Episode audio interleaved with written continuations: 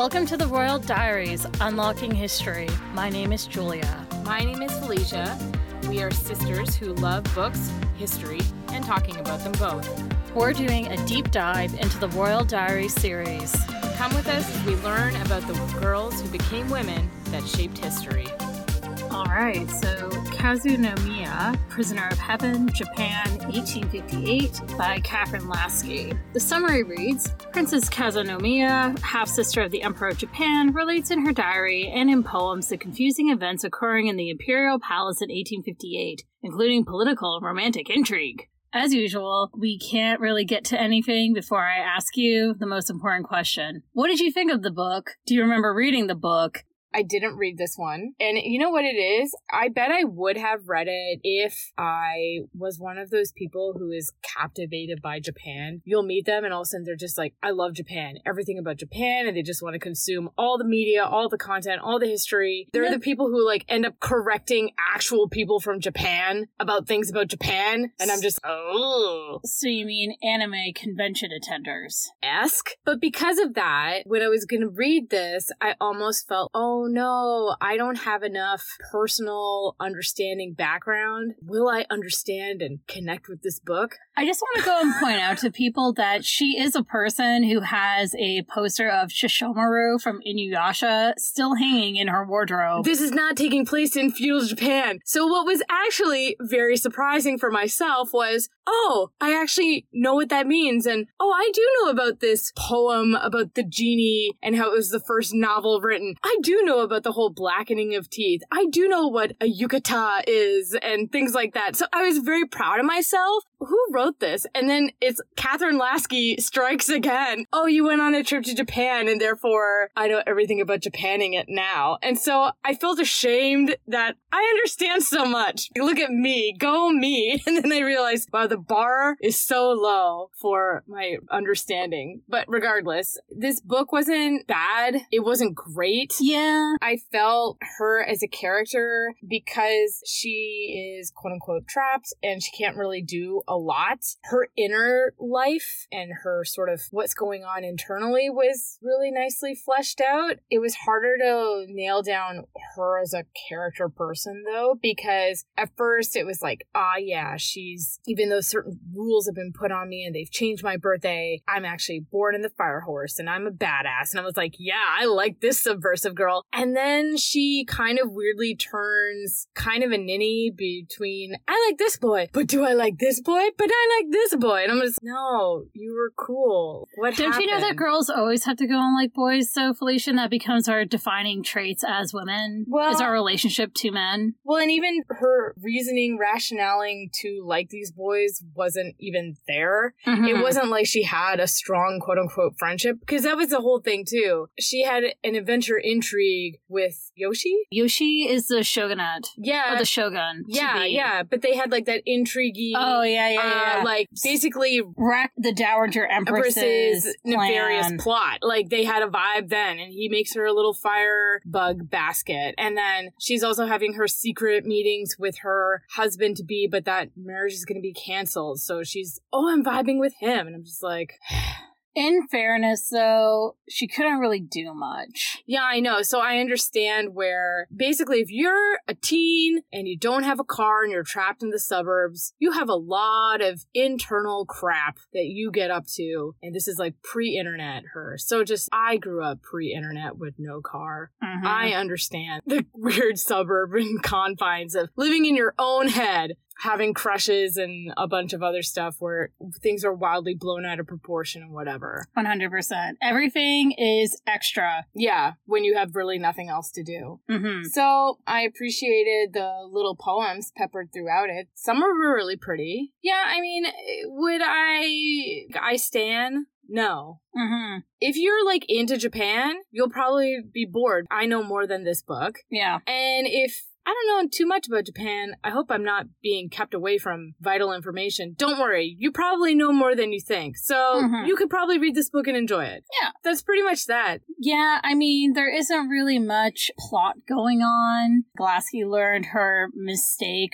from Mary Queen of Scots, where it's a we have this building up towards this whole like Holy Communion confirmation, whatever the frick Mary Queen of Scots is doing, and then it sort of is like this goes nowhere. There was a bunch of intrigue, but again, like these plots either like they start and they fizzle out. Well, there's a lot of history there, and then also I know that we shat on that book like to a certain extent, but Laurence Yep really went hard with Lady Xian. I do not have that much about this woman, but I am going to go to town. There's going to be plot, there's going to be progression, everything. Yeah, lots of intrigue, lots of stuff. I mean, the most intriguey thing that happens, the Dowager Empress trying to like set up the current emperor's favorite, or there was a whole thing of them trying to Co-opt like her Co- chief blackening, blackening ceremony, ceremony, which is a rite of passage, which at least we got to see, and at least they did do that whole thing where they said, aha, you know, this is supposed to be ceremonially for her mother, so we're not gonna let that be taken from her, etc. So there's something there, but for me, her waffling between am I a Jacob or an Edward Mhm. fan,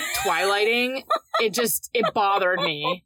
That's all I have to say Fair enough. she didn't have enough relationship with either one of these people to spend so much time with it. So I guess we could just sort of jump in. As we've sort of been alluding to, there wasn't a lot on her specifically. And when I was thinking about this episode in terms of how do we want to go and frame it, one of the things that is how do things change, but then how do things not change too at the same time. So I'm going to read from an article. It's a little bit longish, but you'll see where we're going with this. Worldwide media coverage of one time Japanese Princess Mako's so called royal wedding has it backward. Mako's Spartan civil ceremony, naked of pomp and circumstance, marks a reverse storybook transformation from Princess Mako into the commoner Mrs. Mako Komuro. She's taken her husband's family name and his status, and Japan's imperial family, rather than gaining a son, has lost a daughter. Thus, the creation of Mrs. Mako Komuro is the opposite of a royal wedding, and that the marriage killed the royal in her, or, to be more precise, the law governing Mako's marriage killed the feminine royal. Mako's fate was sealed long before her birth,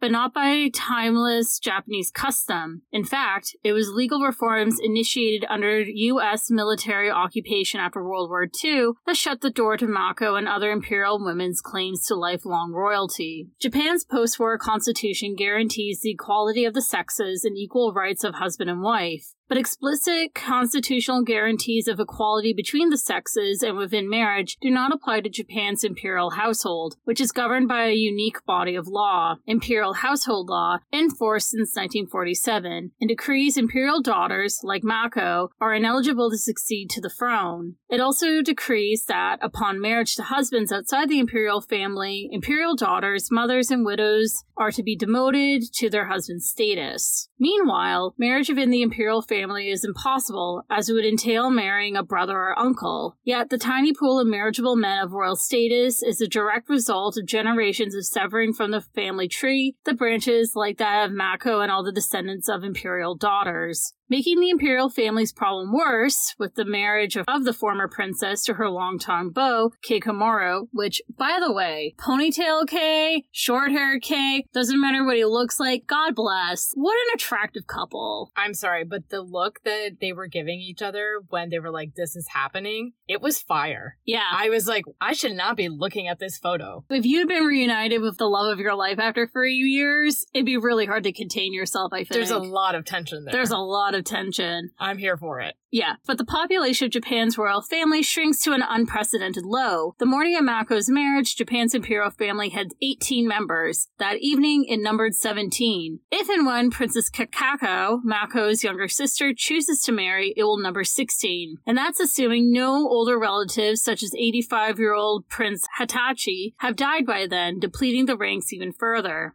Though rich in women, the imperial family is nearly bereft of men of reproductive age. So small is this family and so rigid its rules for membership that should Mako and Kako's younger brother, 15 year old Hisahito, fail to produce a male heir, the Japanese royal line will die with him. Damn. I know. Hypothetically, Kako could rem- remain unmarried and a princess. She could even scandalize her country by choosing single motherhood. An unmarried royal mother would bear children with no legal father and therefore no legal family other than the imperial house. Even in this unlikely situation, Princess Mother Kako cannot produce heirs to which will someday be her brother's throne. Imperial household law recognizes only male heirs descended from in the male line. Women born into the imperial family are legally unable to reproduce it. Japan's current imperial household law dates to 1947, the same year Japan adopted a constitution barring sexual discrimination and promising equality in marriage. A mere two years after the defeat in World War II, Japan was undergoing sweeping democratic reforms under U.S. occupation. Oddly, U.S. occupiers did not insist on conforming imperial household law to the constitution they helped impose. This exception in favor of patriarchy may yet doom the imperial institution that American occupiers set out to preserve. Most Japanese support a more inclusive vision of the imperial house. About 80% endorse putting a woman on the throne. Nearly as many support keeping the descendants of the princesses in line of succession. But defenders of the status quo frame the current law of succession as Japanese tradition. This, despite the fact that the all male imperial bloodline is a distinctly modern phenomenon with American fingerprints all over it. Absent American cooperation, the discrimination that forms the core of the imperial household law would never have made it onto the books. U.S. occupiers, themselves mainly men in uniform, traded gender inequality in Japan's imperial house for cooperation from conservatives on other matters. Japan's imperial line, touted as the oldest in the world, is withering under the stultifying effects of everyday sexism. Everyday sexism as a form of global currency. Why do you think I might have led with Mako? Even though we think things have changed and look how far we've come, etc., etc., some things like the patriarchy stay the same. That's part of it. I actually found an interview with Kathryn Lasky, Mm. and she was asked throughout her diary, Kazunomiya writes that she feels like a pawn from the constant changing of her birthday to the political importance of her arranged marriage. It is certainly understandable that she feels like a chess piece. Because of this, do you think her life was unhappy? Kathryn Lasky responds with, Well, I think by her standards, it was no more or less happy than other royal princesses. It is not a happy lot being a princess in any country, but especially Japan, in which every tiny aspect of one's life is governed by the most rigid rules of protocol. Even the present day princess of Japan, now Empress Masako, has been reported to be suffering because of the pressure to produce a male heir. Her life is so constrained, and this is a Japanese young woman who went to high school in a suburb of Boston and was a cheerleader and then continued on to Harvard for her studies. She came from an environment of total freedom and intellectual challenge. Her life has changed drastically, and it is a burden. Surprisingly, there is doesn't seem to be that much difference between a princess in the 19th century and one in the 21st century or one at the end of the 20th century. And the same misogynistic bullshit, it still applies to total control, the lack of freedom and agency, unless you actively remove yourself from the situation. We're not big fans of cultural relativism in terms of that's just like what they do over there. And we need to be understanding, no, like if something's bullshit, it's bullshit no matter who you are and like what's happening. But it's also just going and seeing how these types of principles keep on paying forward, but also how the cause of them in some ways ends up being a more similar source than you'd think. And what mm-hmm. I mean by that, we'll get to it. So what I thought I would go and do is just read you a very short bio of our girl, and then we're going to go and take a step back. We're going to go and talk about the period in which she was living, what was happening, the political turmoil, and then wrap it and we'll circle all the way back. She was born in 1846. She was the wife of the 14th shogun, Imochi Tokugawa. By the way, as usual, I'm doing my best with the names and the pronunciation. She was the eighth born princess of Emperor Ninko, Imperial Princess Chikako, which was her birth name. Her betrothal to the Imperial Prince Taruhito Prince Arisugawa was annulled, and she was sent to marry Imochi for a reconciliation between the imperial court and the shogunate, which was being prompted by her brother Komei and Tomo Iwakura, who was basically the main influencer of the shogunate at that point.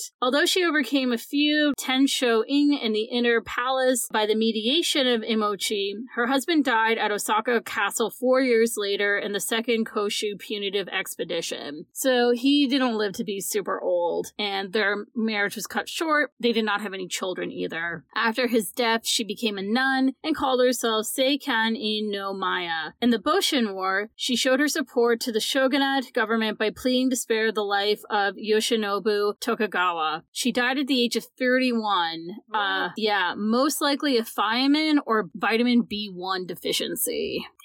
Yeah. I'm officially older than this lady. I know. I'm going to be older than this lady pretty soon, too. And she was well known for her poetry. That is the short form bio of this woman because while we don't exactly have a handful of lines here and there for her, her most significant thing was that she married this guy. The marriage never actually ended up living up to the political promise it was supposed to. And then she died young. Yeah, that's pretty much it probably like within that paragraph there was a what is that? What is a shogunate? When you go and you talk about the boshin war. Well we're gonna go and get into that. But first we need to go and talk about what the Edo period is. So, the Edo period was between 1603 and 1867, and that was when Japan was under the rule of the Tokugawa shogunate and the country's 300 regional daimyo. Emerging from the chaos of the Sengoku period, which is when Inuyasha is set. Exactly. So that's why I don't know anything. The Edo period.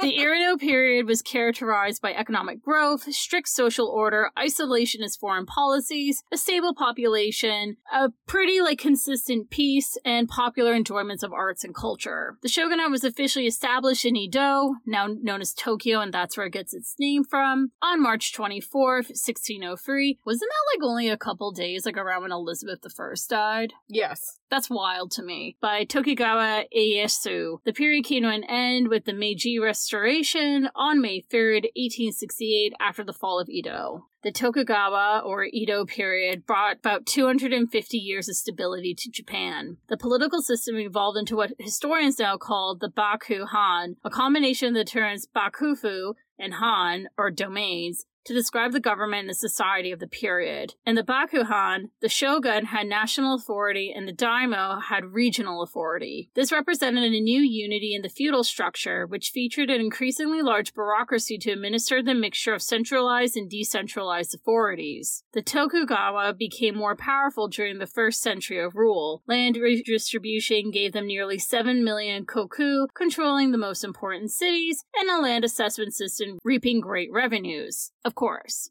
The feudal hierarchy was completed by various classes of daimyo. Closest to the Tokugawa house were the Shinpan, or related houses. They were 23 daimyo on the borders of the Tokugawa lands, all directly related to Ieyasu, so the first shogunate. The Shinpan held mostly honorary titles and advisory posts in the Bakufu. The second class of the hierarchy were the fudai, or house daimyo, rewarded with lands close to the Tokugawa holdings for their faithful service. Kind of like knights. Sort of. Like the feudal system in many ways is not that different no matter where you where go. You, where you slice it. By the 18th century, 145 fudai controlled much smaller Han, the greatest assessed at 250,000 koku. Members of the fudai class staffed most of the major bakufu offices. 97 Han formed the third group, the Tozama, so the outsider external vassals, former opponents or new allies. The Tozama were located mostly on the peripheries of the archipelago and collectively controlled nearly 10 million koku of productive land. Because the Tozama were least trusted by the daimyo, they were the most cautiously managed and generously treated, although they were excluded from central government positions. The shogunate not only consolidated their control over reunified Japan, they also had unprecedented power over the emperor, the court, all daimyo, and the religious orders. This is the main thing, right? The emperor was held up as the ultimate source of political sanction position for the shogun, who ostensibly was the vassal to the imperial family. I'm not technically in charge, I'm just your vassal, but really, like, we all know. Yeah, kind of like how when any of those movies where Mr. President, I'm the general, and I say we have to go to war, and you're thinking, aren't you a general? I know you're supposed to advise the president, but it sounds like you're calling a lot of the shots here. Yes. The shogunate also helped the imperial family recapture its old glory by rebuilding its various palaces and granting it new lands. To ensure, I know, to How, how generous. I know, right? Like, Oh, oh, we burned down your house. Let us rebuild it. Yeah. To ensure close ties between the imperial family and the Tokugawa family, Ieyasu's granddaughter was made imperial consort in 1619. There was a code of laws that was established to regulate the daimyo houses. The code encompassed private conduct, marriage, dress, types of weapons, and numbers of troops allowed, required feudal lords to reside in Edo every other year, prohibited the construction of ocean going ships, Christianity, restricted castles to one per domain, and stipulated that the Bakufu regulations were the national law. Although the daimyo were not taxed per se, they were regularly levied for contributions for military and logistical support and for such public works projects such as castles, roads, bridges, and palaces. The various regulations and levies not only strengthened the Tokugawa shogun, but also depleted the wealth of the daimyo, thus weakening their threat to the central administration. The Han, once military centered domains, became merely local administrative units. The daimyo did have full administrative control over their territory and their complex systems of retainers, bureaucrats, and commoners. Loyalty was guaranteed from religious foundations already greatly weakened by the Nobunaga and the Hideyoshi through a variety of control mechanisms. Basically, it wasn't just like a I'll scratch your back, you'll scratch my back. It was a I will go and extort you for money or I will kill you type of mechanism. Yeah, but I'll make it sound like it's a great deal. Exactly. During the Edo period, the social order, based on inherited position rather than personal merits, was rigid and highly formalized. well, you know, Felicia doesn't like that. Only merit here. Exactly. At the top were the emperor and court nobles, together with the shogun and the daimyo. Below them, the population was divided into four classes in a system known as mibuse. The samurai on top, about 5% of the population, and the peasants, more than 80% of the population on the second level. Below the peasants were the craftsmen, and even below them on the fourth level were the merchants. Wow. I know, only the peasants lived in rural areas. Samurai, craftsmen, and merchants lived in the cities that were built around daimyo castles, each restricted to their own quarter. So I want to show you this very helpful pyramid that I found that explains things better. So what are you seeing? Why are you laughing? I'm just laughing because, like, when we're thinking about, you know, not much changes, look at who's being quote unquote deemed as essential workers, i.e., the lowest of the low salespeople. yes.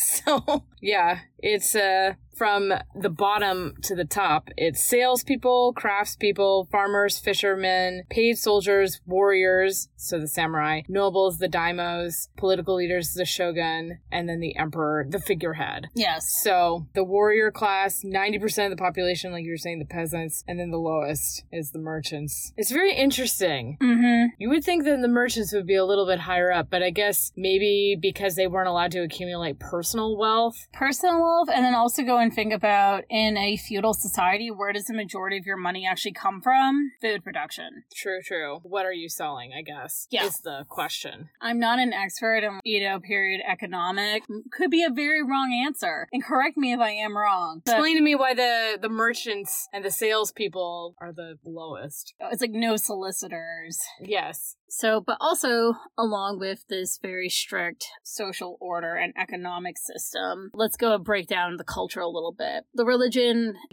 slash philosophy, because they're one and the same at this point. There was a flourishing of Neo Confucianism, and that was the major intellectual development of the Edo period. Confucian studies had long been kept active in Japan by Buddhist clerics, but during the Edo period, Confucianism emerged from Buddhist religious control. This system of thought increased attention to a secular view of man and society. The ethical humanism, rationalism, and historical perspective of the Neo Confucian doctrine appealed to the official social class. By the mid 17th century, Neo Confucianism was Japan's dominant legal philosophy and contributed directly to the development of the Kokugaku, the National Learning School of Thought. Advanced studies and growing applications of Neo Confucianism contribute to the transition of the social and political order from feudal norms to class and large group oriented practices. The rule of the people, or Confucian man, was gradually replaced by the rule of law. New laws were developed and new administrative devices were instituted. A new theory of government and a new vision of society emerged as a means of justifying more comprehensive governance by the Bakufu. People in power are going to go and use whatever mode of thinking they can to go and justify their accumulation of power. Yeah, and if people are off sort of doing their own personal homespun religious practices, that doesn't really work when I'm trying to get everybody on the same page to give their taxes or their military service at the same time. Especially because at the basis of Confucianism is the idea that each person has a distinct place in society and was expected to work to fulfill his or her mission in life. The people were to be ruled with benevolence by those whose assigned duty it was to rule. Government was all powerful but responsible and humane. Sure. Although the class system was influenced by Confucianism, it was not identical to it. Whereas soldiers and clergy were at the bottom of the hierarchy in the Chinese model, in Japan, some members of these classes constituted the ruling elite. Members of the samurai class adhered to the Bushido traditions with a renewed interest in Japanese history and cultivation of the ways of Confucian scholar administrators. It's kind of funny, they're almost going their own cultural political renaissance. Oh, yeah. Saying it's like a golden age of Japan, but this is really when things that we know as Japanese Japan. Japan is like formed. Like Is you know, like that great wave painting that everybody buys a poster of and pins on their wall. Yes. And I can think of like four people I know who have it on their wall right now. Yeah, but do you have the Mount Fuji one? I do not have the Mount Fuji one, but I know someone who has the Mount Fuji one and that one too. Yeah. So those type of things. Yeah, that type of stuff. That distinctive style, look, Mhm. etc. A distinct culture known as Chonido, the way of the townspeople, emerged in cities such as Osaka, Kyoto, and Edo, which again is contemporary Tokyo. The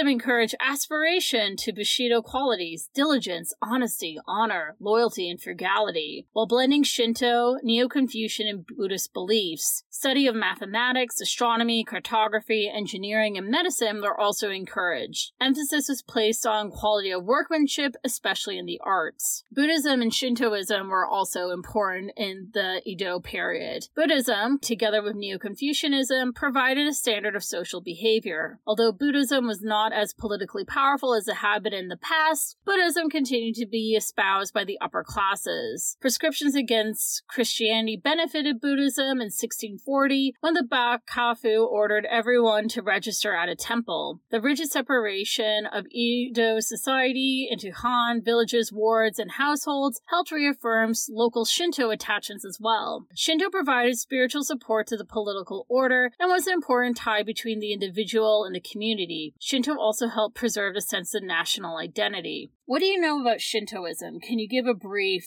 two sentence summary of it? Folklore, mythological, originy type of, and it is from Japan. Whereas Mhm. Buddhism is originally from, is like India, then it goes to China, then it goes to Korea, then it comes to Japan. Mm-hmm. Shinto is from Japan. It's uh, more quote unquote homespun in that way. Everything is ritualized. But other than that, I told you, it's just like Inuyasha. Kikyo is a Shinto priestess. yeah, and the whole thing is is that of kami, so spirits or mini gods, and it's not like animism. This box actually is the thing itself, but no, it can contain the spirit It of something contain- separate. yes, and spiritual possession is a thing. Pretty much, at least from my very high level reading of it, could be completely wrong. I don't think though. There are spirits, and whether or not they are malevolent or benevolent, it really depends. It's Yeah. not as clear cut. You gotta look out for the spirits. And then the second thing is that if you are interested in this is just a general plug for Martin Scorsese's best film since Goodfellas, Silence, based off of Endo's novel of the same name. I love it. It's great. Highly recommend it. What's Christianity like in Japan during the Edo period? Well, you can follow along with Father Rodriguez as he learns that he has to go and blaspheme Christ to go and actually embody his principles. It's amazing. It's a little dark.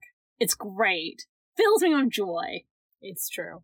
Anyways, back to Shintoism. Yes. So Shinto eventually assumed an intellectual form as shaped by rationalism and materialism. The Kokugaku movement emerged from the interactions of these two belief systems. Kokugaku contributed to the emperor-centered nationalism of modern Japan and the revival of Shinto as the national creed in the 18th and 19th centuries. The Kojiki, Nihon, Shoki, and the Manyoshu were all studied anew in the search of the Japanese spirit. Some purists of the Kokugaku movement, such as Motoori Norinaga, even criticized the Confucian and Buddhist influences, in effect, foreign influences. I.e., what's pure Japan? Yeah, for contaminating Japan's ancient ways. Japan was the land of kami, and as such, it had a special destiny arts and culture. Due to the end of the period of civil war and the development of the economy, many crafts of high artistic value were produced. Among the samurai class, arms came to be treated like works of art. So, again, like Japanese sword making goes to a new level. Japanese sword mountings and Japanese armor, beautifully decorated with lacquer of maki-e technique, and metal carvings became popular. Each Han encouraged the production of crafts to improve their finances, and the crafts such as furnishing and intricately laid and beautifully decorated with lacquer, metal, or ivory became popular among the rich. The Kaga domain, which was ruled by the Maeda clan, was especially enthusiastic about promoting crafts, and the area still boasts a reputation that surpasses Kyoto in crafts even to today. Good to know. For the first time, urban populations had the means and the leisure time to support a new mass culture. Ah, here we are. Yep, their search for enjoyment became known as the Ukiyo, or the floating world, an ideal world of fashion, popular entertainment, and a discovery of aesthetic qualities and objects and actions of everyday life. This is what I aspire to do, slash, if I have to time travel, I'm going here. You're gonna go here? Okay. Yeah. This increasing interest in pursuing recreational activities helped to develop an array of new industries, many that would be found in areas known as Yoshiwara. This district was known for being the center of Edo's developing sense of elegance and refinement. It was established in 1617 as the city's shogunate sanctioned prostitution district, and it kept this designation for 250 years. Yoshiwara was home to mostly women who, due to their various circumstances, circumstances, found themselves working in the secluded environment. Professional female entertainers, geisha, music, popular stories, kabuki theater, bunraku, so puppet theater, poetry, a rich literary scene, art, exemplified by beautiful woodblock prints, were all part of this flowering culture in this specific space. The literature that was flourishing at this time included playwrights, poets and essayists, and travel writers. The Edo period was basically characterized by an unprecedented series of economic developments and cultural maturation in terms of these various areas. For example, a poetic meter used for music called kinsei kotakuchoi was invented during this time, and it's still being utilized today. Music and theater were influenced by the social gap between the noble and the commoner classes, and different arts became more defined as this gap widened. Several different types of kabuki emerged, some such as Shibaraku were only available at certain times each year, while some companies only perform for nobles. Fashion trends, the satirization of local news stories and advertisements were often part of kabuki theater as well. And at this time, we have the development of the most popular sport, sumo wrestling. At this point, too, eating out became popular because of the intense urbanization. It was particularly popular among ordinary people, where stalls that served fast food, the classics of like Japanese cuisine get to go and get codified at this point. Sosoba, sushi, tempura, unagi. Stop talking about the food. I'm so hungry. I'm just imagining going up to a little stall and getting a ramen bowl. I know, right? Gently raining, but don't worry because the soup's so warm and you're like underneath a little little stall. And then I got my little woolly kind of coat. It's cold, but I have my soup. Mm-hmm. So good. Yeah. Let's just like take a moment. Let's just be cozy Let's right just- now. This is real cozy, folks. fantasizing. And there's like gentle bells in the rain too. And you think, wow, what a beautiful evening in the rain with my big woolly suit. Yeah, exactly. Okay. Back to Edo. Okay, that was fun. I know, man. I want to go. oh, I need to do that. We need to do that, man. We just did that space travel thing. Yes. I was really happy to do it with you. Thank you. All right. Gardening also became incredibly popular at this time. Sold.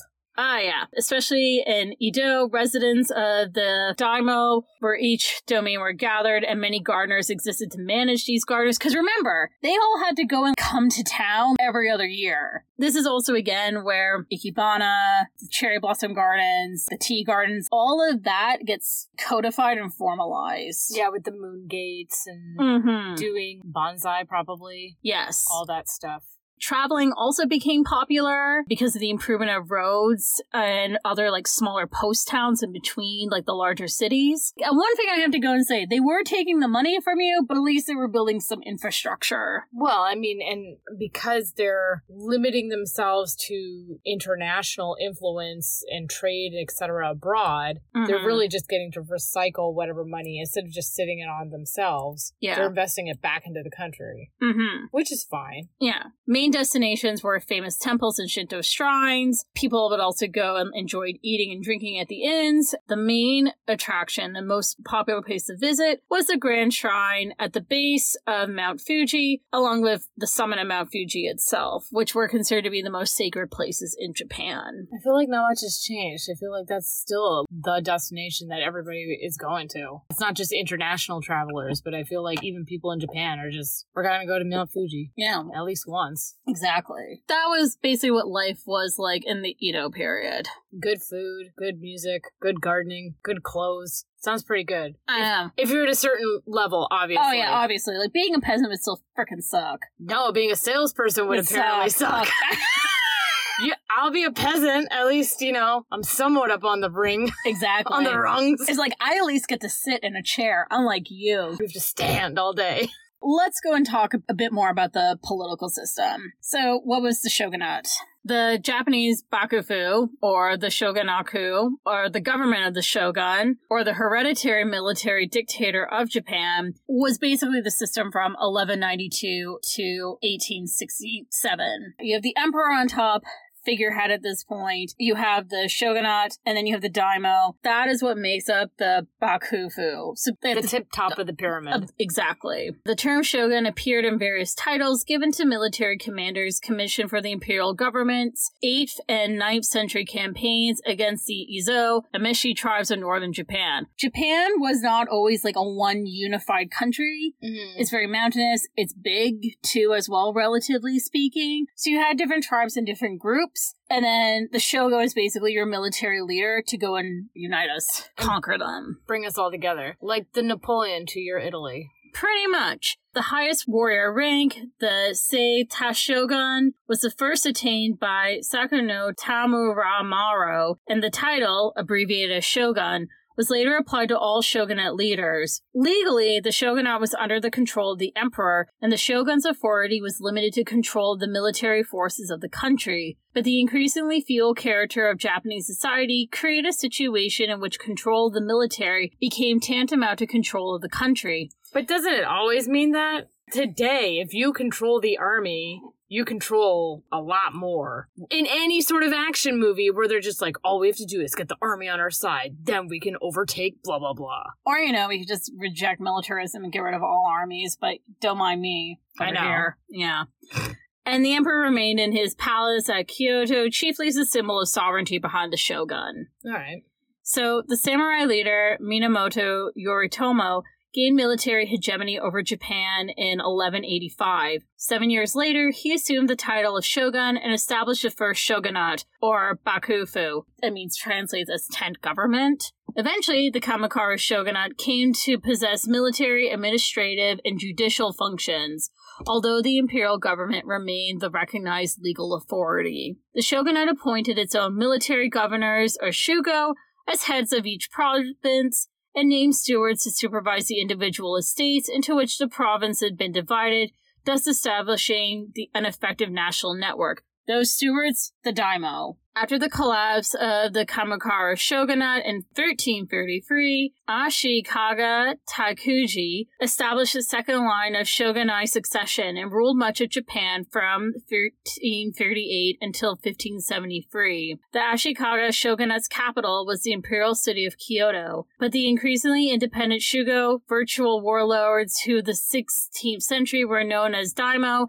eventually undermined the power of the Ashikaga shogunate. In 1600, Tokugawa Ieyasu gained hegemony over the daimyo and thus was able to re-establish in 1603 the third shogunate, headquartered in Edo. The Edo shogunate was the most powerful central government Japan had yet seen. It controlled the emperor, the daimyo, the religious establishment, administered the Tokugawa lands, and handled Japanese foreign affairs. That's how we got there politically. So, despite her being this half sister or sister to the emperor. It means nothing. It means really nothing. It's just kind of like giving someone a complimentary title because, you know, you're just being nice to them, but they can't actually hire and fire anybody. Exactly. It's like you're the VP. The VP of what? The VP. P. Yeah.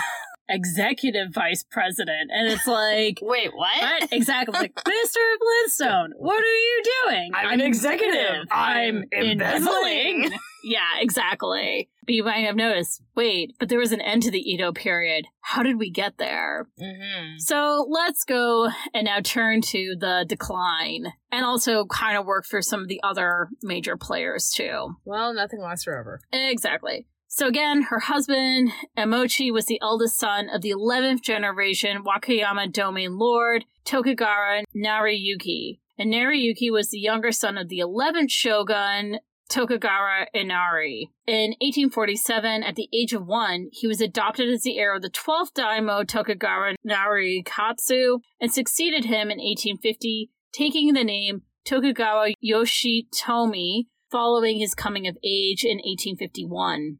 In 1858, he had an audience with the shogun Iesada and his wife Atsuhime. Shortly after, he was adopted as their son and named the successor to the main Tokugawa house. Is this because they couldn't have bio kids? Or They could not have bio kids. Is this because they've like limited their gene pool so much? We can talk about that in a moment. All right. Uh, the choice of Yoshitomi was not without conflict. There were other factions in the government who supported Tokugawa Yoshinobu or Matsudaira Naritami for shogun. Both of them, unlike Yoshi, were adults. And after assuming the office of shogun, Yoshitomi changed his name to Iemochi. Unfortunately, he died at the age of 20. oh dear. But before he died, he did he adopted a son, Tayasu Kamenosuke, as his heir because he and our girl did not have children. yes. At that time, the boy was only three years old. Why do they keep adopting like littles? I I would adopt a grown up. I know. I mean, like, Like, this Bill- is my I mean, son. He's forty five. I mean, like, Bill- exactly. But as the Tokugawa shogunate was at war with the Choshu Yoshinobu, so the previous guy here, they're like, why don't we make him the heir? Because he's a freaking adult, was appointed as the 15th shogun. Shogun Yoshinobu then adopted Iemochi's adopted son, and the cause of Iemochi's death was widely reported to be heart failure due to beriberi, disease caused by a thiamine deficiency. B1. Same thing as her.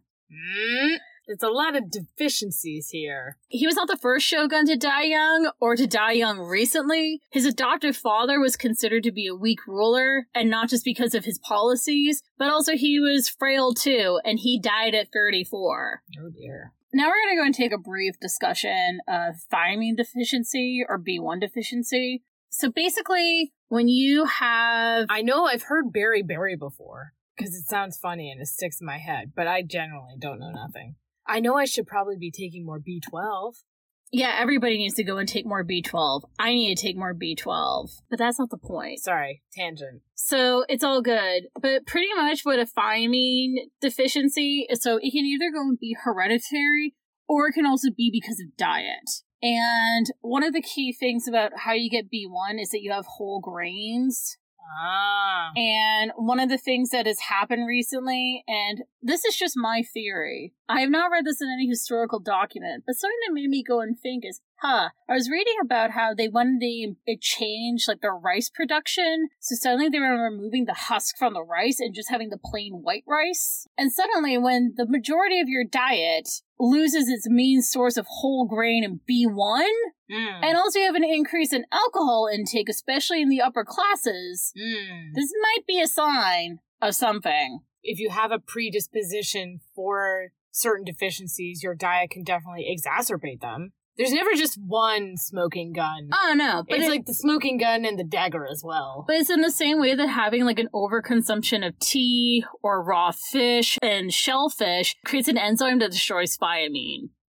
I'm not saying it was just their diet did not help the situation. I think especially because he died of it and she died of it, and it seems like a bunch of other people died really young in poor health. Hmm, he had heart failure.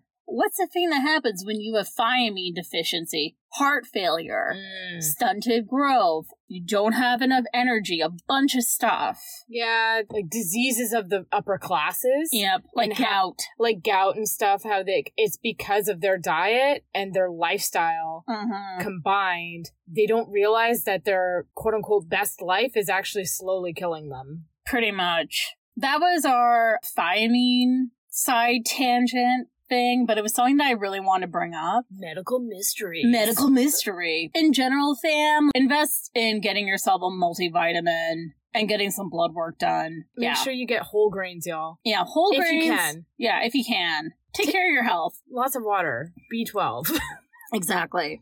But anyway, so after his death in 1866, Yoshinobu had ascended to the shogun. He was the only Tokugawa shogun to spend his entire tenure outside of Edo. He never actually stepped foot inside of Edo Castle, which might be a sign that he was not in power for very long.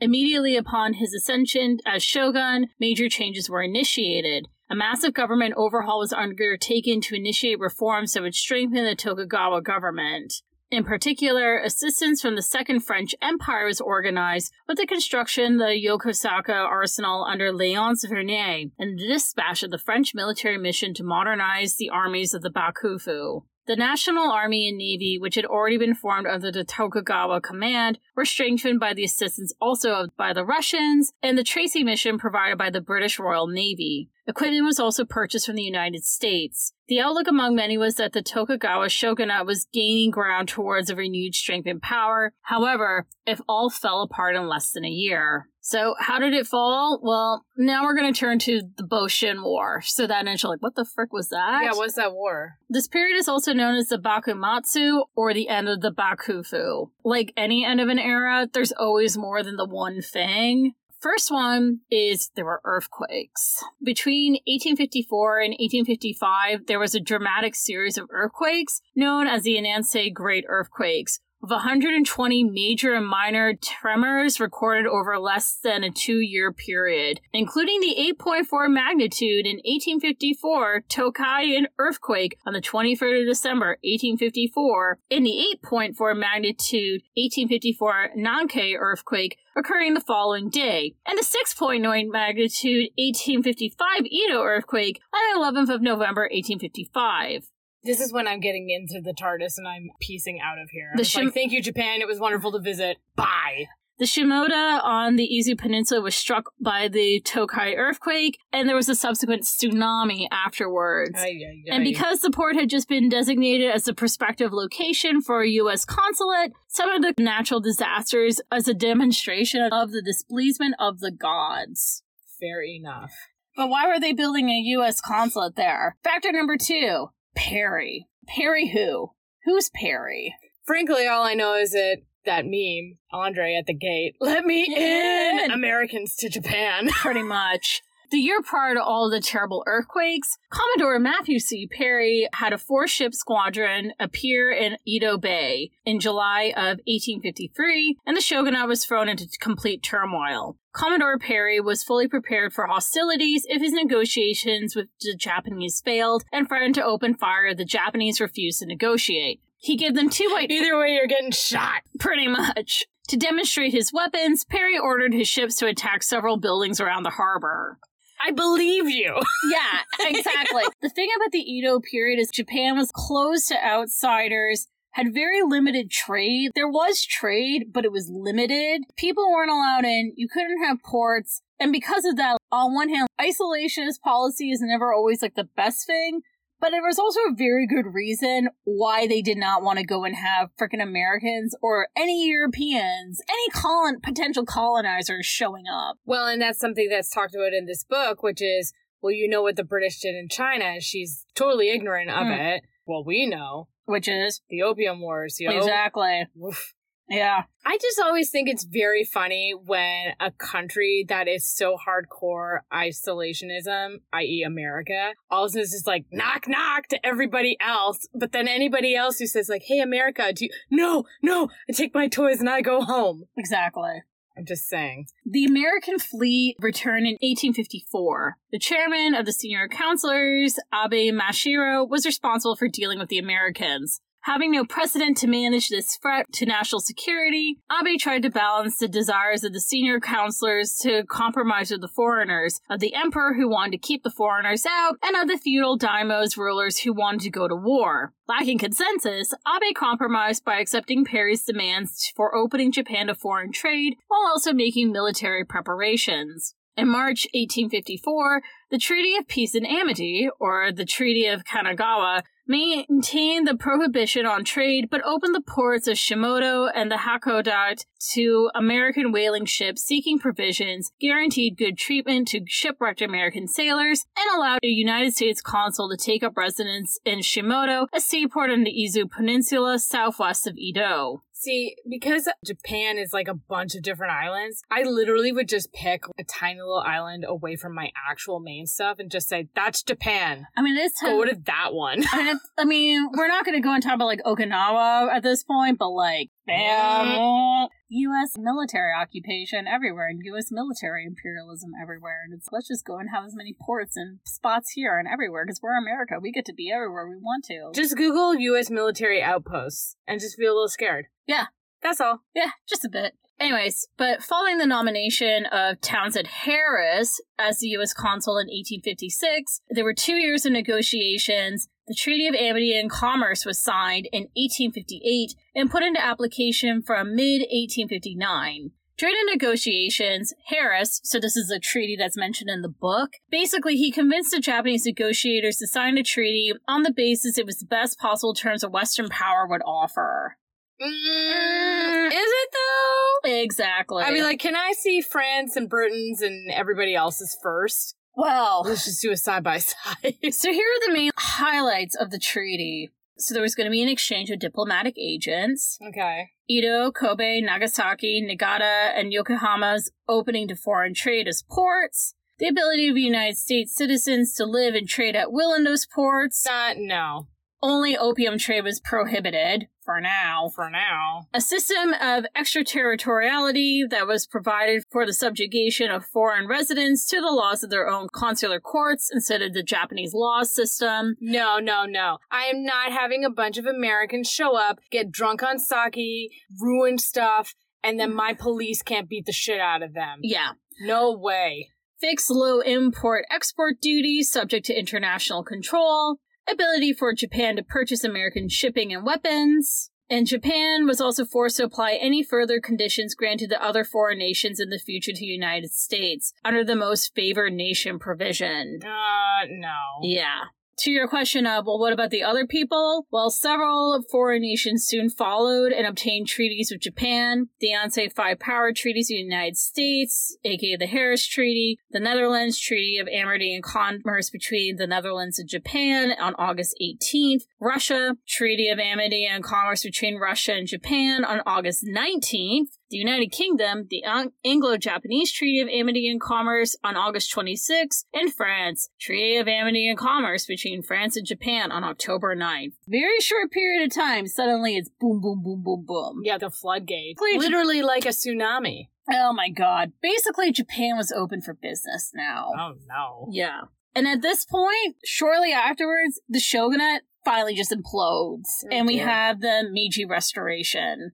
In this, the Emperor has the real power again. That power is now centralized and consolidated. There's then mass industrialization with this hmm. opening to trade. There's also the standardizing of language at this point. And again, more foreign trade and more foreign influence and, and, and, and. If I was the emperor as a shogunate puppet person, now I feel like I'm just going to be foreign people invading my country puppet person. And can you kind of see how I want to bring this all back now to close with Princess Mako? Because again, we go and we see how the imposition by a foreign power, which I'm not trying to go and be like, oh, like poor Japan. Like, no, like Japan did horrible stuff in like World War II and there needed to go and be consequences. We do not need to. However, we can go and see where again, because of foreign interference and then also unequal application of apparently like these new quote unquote like democratic values. Can values ever be democratic when they are being imposed by force? Kind of feels like an oxymoron. Just a little bit. And there is something like you were saying, how can you achieve true democracy if it's not applicable to everybody in these circumstances? And there is that whole thing too of propping up or keeping up, quote unquote, these traditions. But these traditions are almost a construction at this point. So are they really quote unquote authentic? Even if they were quote unquote authentic, do we need to go and keep on upholding a bullshit standard? Yeah. Tradition for the sake of tradition when not actually looking at how it's impacting and affecting real life people mm-hmm. is kind of defeats the purpose of what traditions are supposed to do, which is a touchstone that brings people together. Exactly. With Kazunomiya and then Princess Mako and then the current Empress Masako. And it's like pain and suffering that these women have to go through. Because again, we need to go and put men's lives and men's bodies as greater importance and have greater value always. She can't go and elevate her husband. He will go and drag her down because he will fundamentally like rule over her because he takes precedent. Yeah.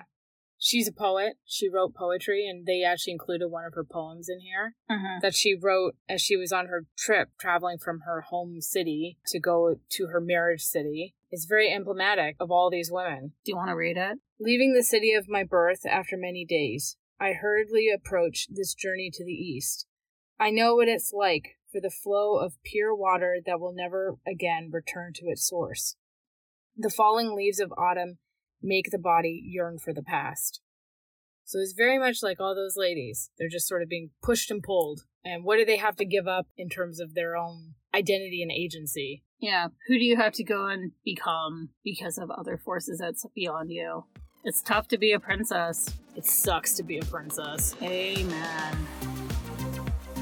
Follow us for more research, fun facts, soundtracks, and aesthetic posts.